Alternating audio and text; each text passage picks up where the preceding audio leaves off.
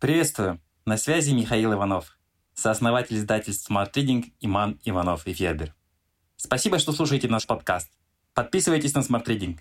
Слушайте и читайте самые лучшие книги. Джо Диспенза. Лучший способ предсказать будущее – создать его. Чтобы решиться на изменения, большинство людей ждут кризиса, травмы, диагноза, потери. Какой-то трагедии, которая заставит их немедленно что-то предпринять, потому что медлить дальше нельзя. Джо Диспенза – человек, который считает, что сила подсознания безгранична. Он говорит нам, не нужно ждать, когда клюнет жареный петух. Изменить свои мысли, а следом жизнь, можно не в состоянии боли и страдания, а в состоянии радости и вдохновения. Джо Диспенза – лектор, исследователь в области нейрофизиологических процессов, бизнес-консультант, преподаватель и автор бестселлеров «Сила подсознания», «Сам себе плацебо» и «Сверхъестественный разум». Изучал биохимию, хиропрактику, направление альтернативной медицины, в основе которого лежит теория Дэниела Палмера о том, что с помощью манипулирования опорно-двигательным аппаратом можно без дополнительных средств решить многие проблемы со здоровьем и разблокировать врожденный интеллект человека. Член Американской ассоциации хиропрактиков. Как привычные мысли превращают нас в роботов. Привычка – набор бессознательных автоматических мыслей, паттернов поведения и эмоций, приобретенный посредством повторения.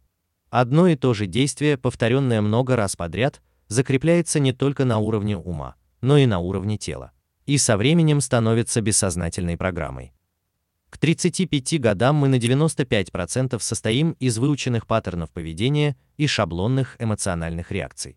Оставшиеся 5% могут сказать человеку «Я хочу быть здоров, счастлив, свободен, хочу жить иначе». Но у тела уже другая привычная программа. Чем сильнее эмоциональная реакция, тем больше внимания мы обращаем на ее причину и тем прочнее память о ней. Этот механизм был нужен нам для выживания, Гормоны стресса заставляют нас запоминать случившееся, чтобы в будущем мы были во всеоружии. Большинство людей считают, что не могут контролировать свои эмоциональные реакции. Это не так. Длительность эмоциональной реакции называется рефрактерным периодом. Настроение – эмоциональная реакция, которая длится часы и дни. Черта характера – реакция, которая продолжается недели и месяцы. Часть личности – реакция, которая длится годы. Умение сокращать рефрактерные периоды. Стартовая точка работы. Цифра. 70%. Такую часть жизни большинство людей проводят в режиме выживания и стресса.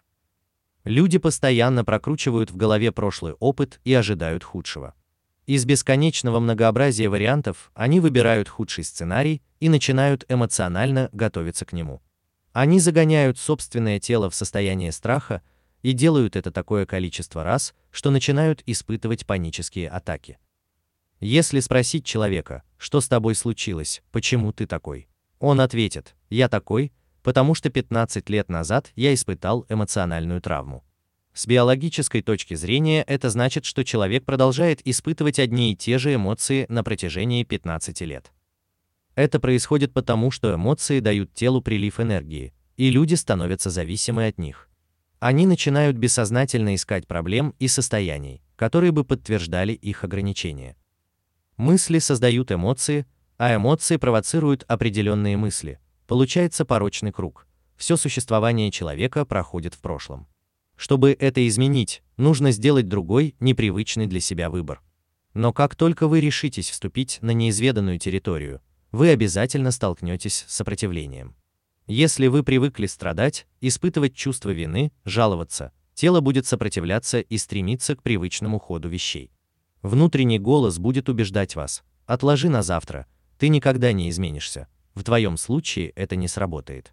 Если вы подадитесь этим мыслям, они спровоцируют те же эмоции и поведение, что и раньше, и круг снова замкнется.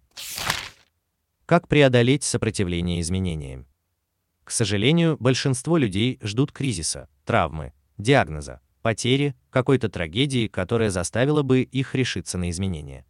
Вместо того, чтобы учиться в состоянии радости и вдохновения, мы учимся в состоянии боли и страдания.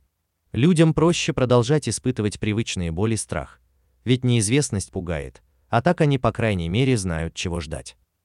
Нам свойственно тревожиться в ситуации непрогнозируемого будущего. Но лучший способ предсказать будущее – создать его. Причем не из уже имеющихся мыслей, а из новых, пока непривычных вам.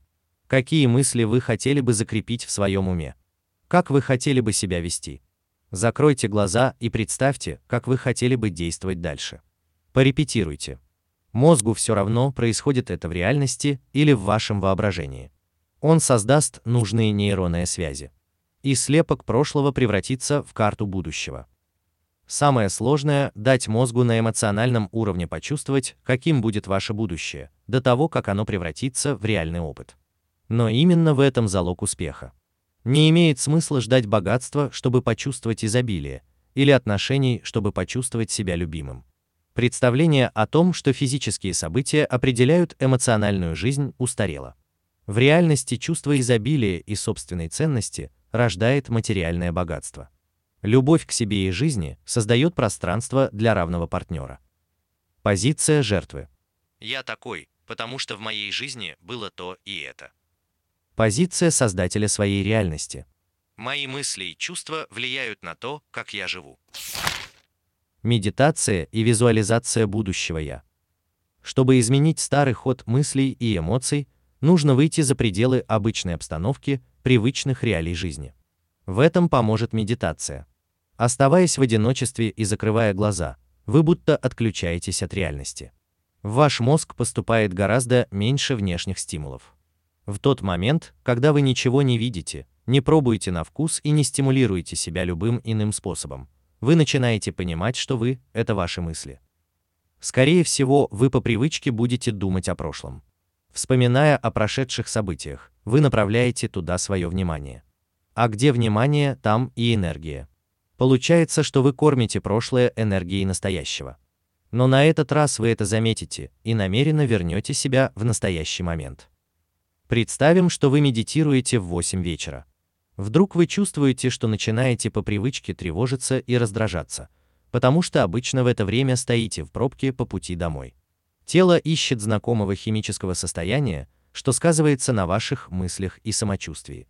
Но как только вы это понимаете и возвращаетесь в настоящий момент, вы будто говорите телу, не ты управляешь моим умом, а я управляю своим умом.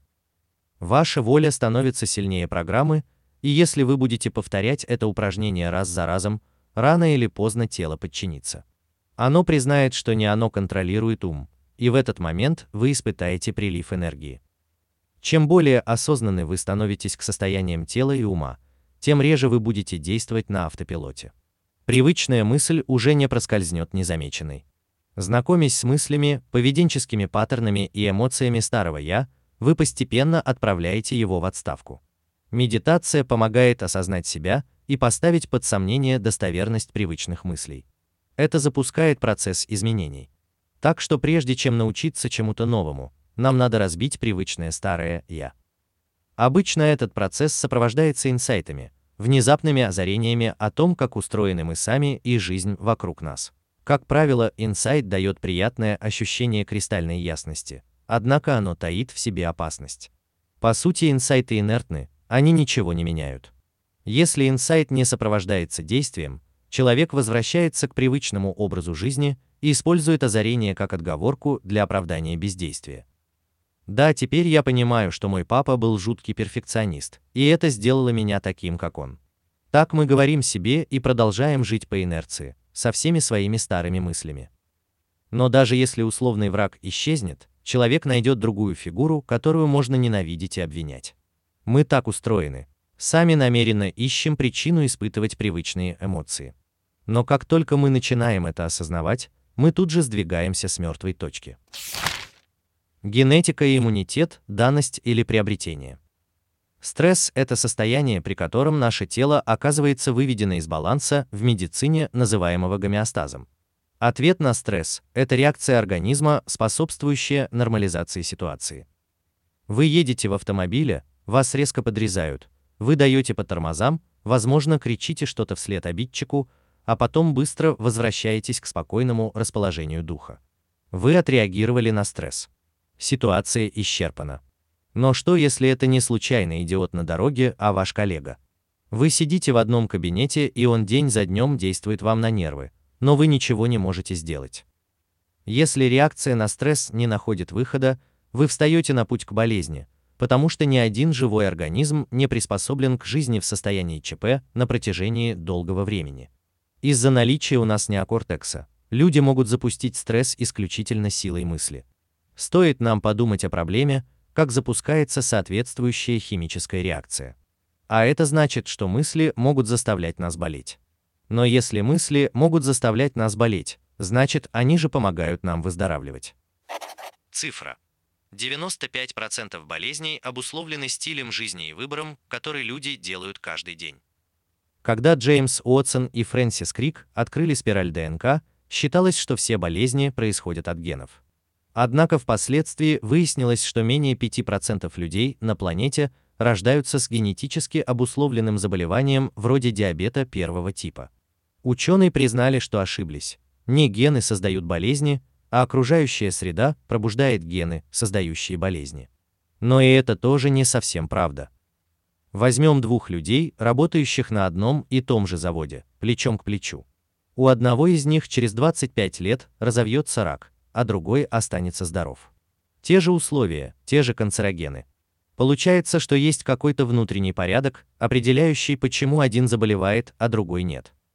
Так возможно ли, что если окружающая среда пробуждает ген, а конечным продуктом взаимодействия со средой является эмоция, что мы тоже можем пробудить ген в обход окружающей среды путем приведения себя в определенное эмоциональное состояние? Мой ответ – это так.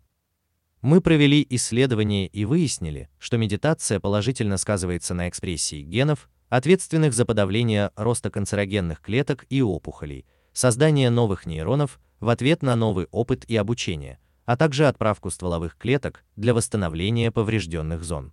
Помимо этого, медитация помогает увеличить длину теломер, концевых участков хромосом, указывающих на наш биологический возраст.